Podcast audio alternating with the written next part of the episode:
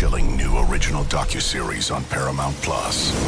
Why did he kill his family? The answer lies across the ocean in a woman named Sylvie. She's a can model. Where desire leads to deception I ended up spending twelve and fifteen thousand dollars a day. It was addictive. and obsession leads to murder. Who did this to your family? You can't really maintain a fantasy forever.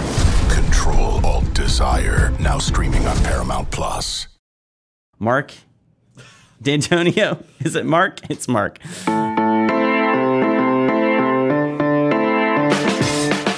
Good afternoon. It's Tuesday, February 4th, and you are listening to the College Football Daily, a 24 7 sports podcast dedicated to catching you up on and breaking down the day's college football news.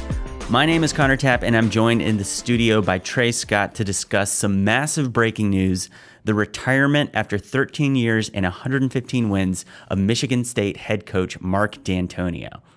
So, Trey, we're less than 24 hours before the start of the February signing period when this news comes out. I mean, that that, that seems to be the big takeaway people are having uh, reacting to this on Twitter is that Dantonio really leaving Michigan State in the lurch. Uh, is that storyline maybe a little overrated given the dual signing period structure here? Yeah, you had a good point before we sat down and started recording. I, the the take that people have as far as this is horrible timing by Dantonio and this is unfair to all these prospects. That's like a a four year old take because Right. if you look at all of his class, which you made the point at 42 nationally in the 24 7 sports composite, Not a single isn't four-star. good. Right. So you look at his class of 22 players, only three of those are unsigned.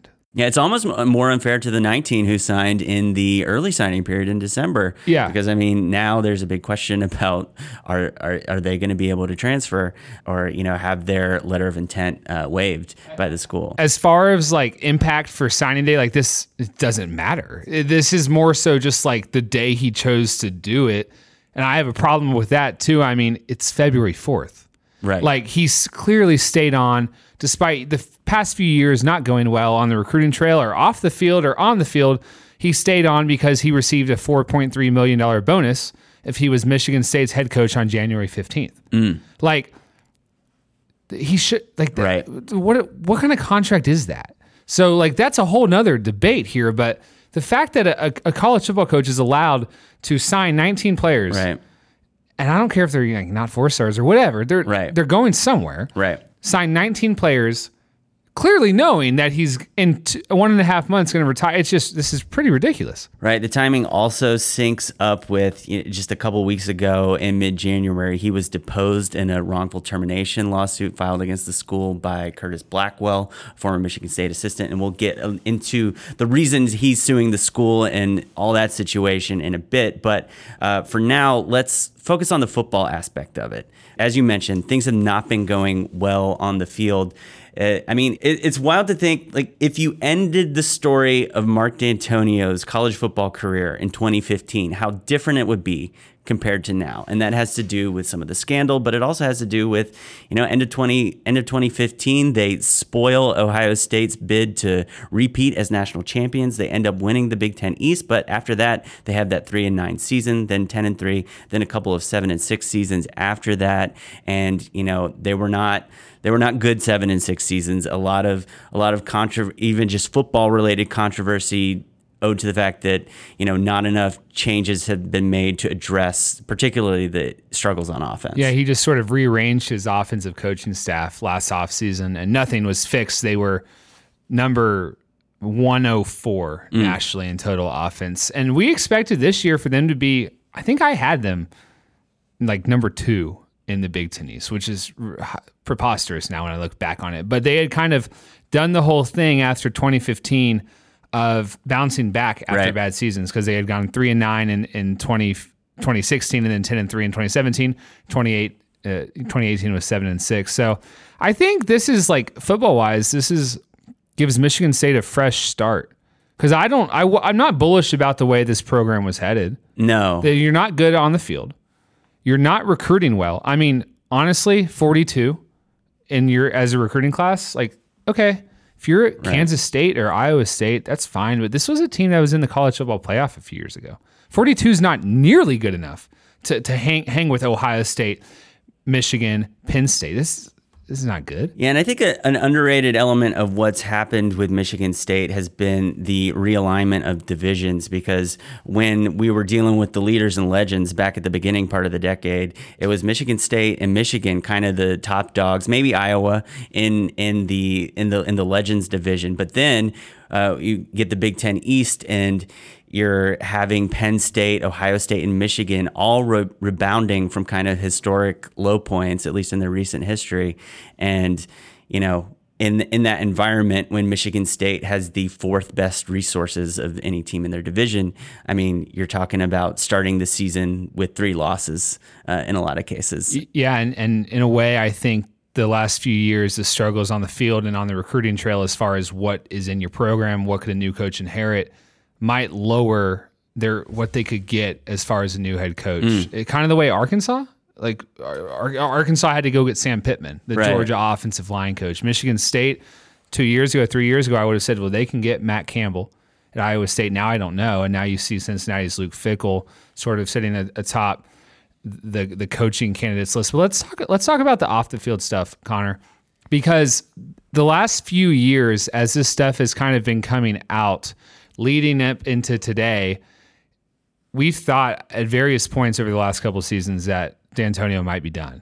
Right. Uh, some of the allegations levied against the the program have very serious, and I've it's very complicated. There are a lot of individuals involved and a lot of alle- different allegations uh, involving different incidents. So uh, I, I, I kind of did my best to kind of synthesize what we know. And the Detroit News actually just published a really long feature after Dantonio was deposed for the for the Blackwell uh, for the Blackwell case. So I'm just going to go through some of that right now. So it all kind of starts in January 2017. There's a sexual assault uh, uh, alleged to be perpetrated by three members of the Michigan State football team. After the victim reported that crime to police, questions were raised about whether the Michigan State coaching staff acted appropriately to notify police and the relevant school officials about their knowledge of what took place.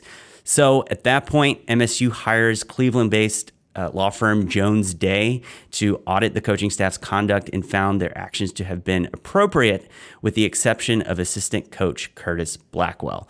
As a result, Michigan State fires Blackwell, and Blackwell responds by filing a lawsuit against the school alleging unlawful termination. And it's from that lawsuit and uh, the depositions for that lawsuit that we get a lot of some of these uh, details about wrongdoing in the in the Michigan State uh, athletics department and coaching staff. And it's important to note that all of this is going on amid the Larry Nassar investigation. So that's kind of amplifying the ur- sense of urgency about correcting some of these issues, at least outside. Uh, whether or not that urgency is felt inside the Michigan State Department, people, uh, athletics department, people maybe would say that not enough. But uh, so during depositions for the Curtis Blackwell lawsuit, Blackwell claims that several Michigan State assistants raised concerns about the past conduct of a player named Austin Robertson, who was admitted to the school despite a string of disturbing sexual violence allegations.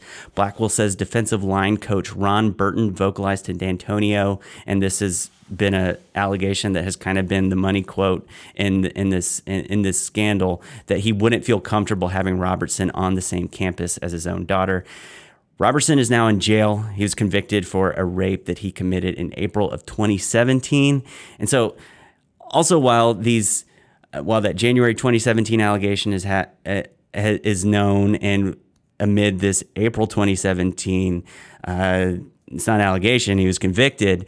Dantonio's getting extended. Blackwell's getting extended. So it's just a real mess. And so.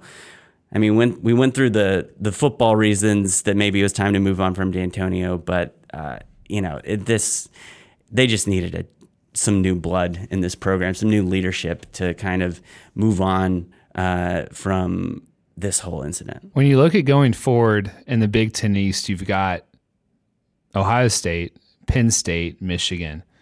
And then you've got your cellar dwellers. You've got Rutgers and Maryland. I don't really know where to put Indiana, kind of in the middle, mm. and Michigan State. Mm-hmm. Doesn't it seem like the off the field issues that you've mentioned, the on the field struggles, especially the anemic offense, the hor- like horrible recruiting 31, 32, 42 in the last three years, like that's all kind of putting Michigan State in the neighborhood of an Indiana, and Yeah. and and you know the the guys down the street rather than the the penthouse up the block with the the the teams that you can write in stone will win ten games each year, and that's honestly an indictment in, in and of itself on the Mark Dantonio era that this like bastion of consistency and this guy who turned around this program into almost this like sleeping powerhouse of, of sorts mm-hmm.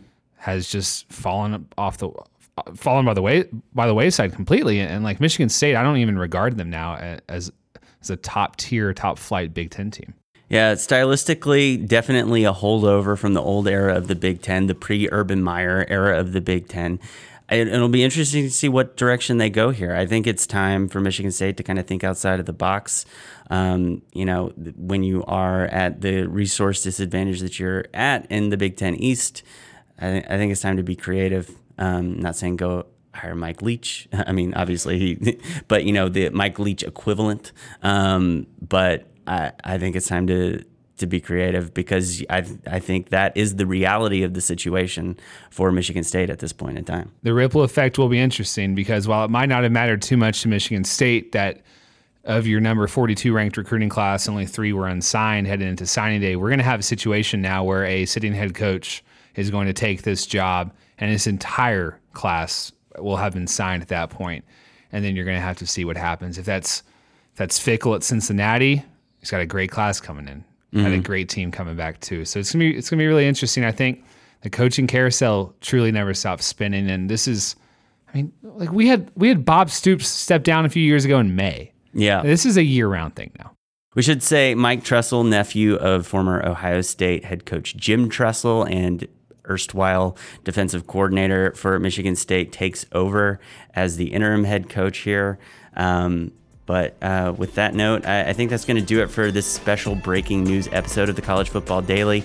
If you appreciate what we're doing, please express your support by leaving us a five star rating on Apple Podcasts. Trey will be back on Wednesday evening, joined by Steve Wiltfong to recap the action from National Signing Day. And who knows, uh, maybe, hopefully, this is the only head coach resignation we have between now and then.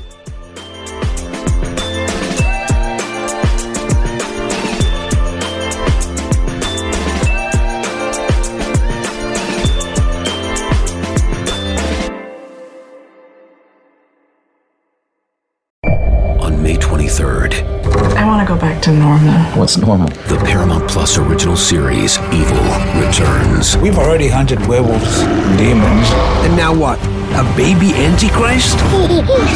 Okie dokie. Prepare yourself You will not beat us. for the end. I have visions of hell. Make it stop, make it shut up! You're not gonna survive this. Evil, the final season, streaming May 23rd, only on Paramount Plus.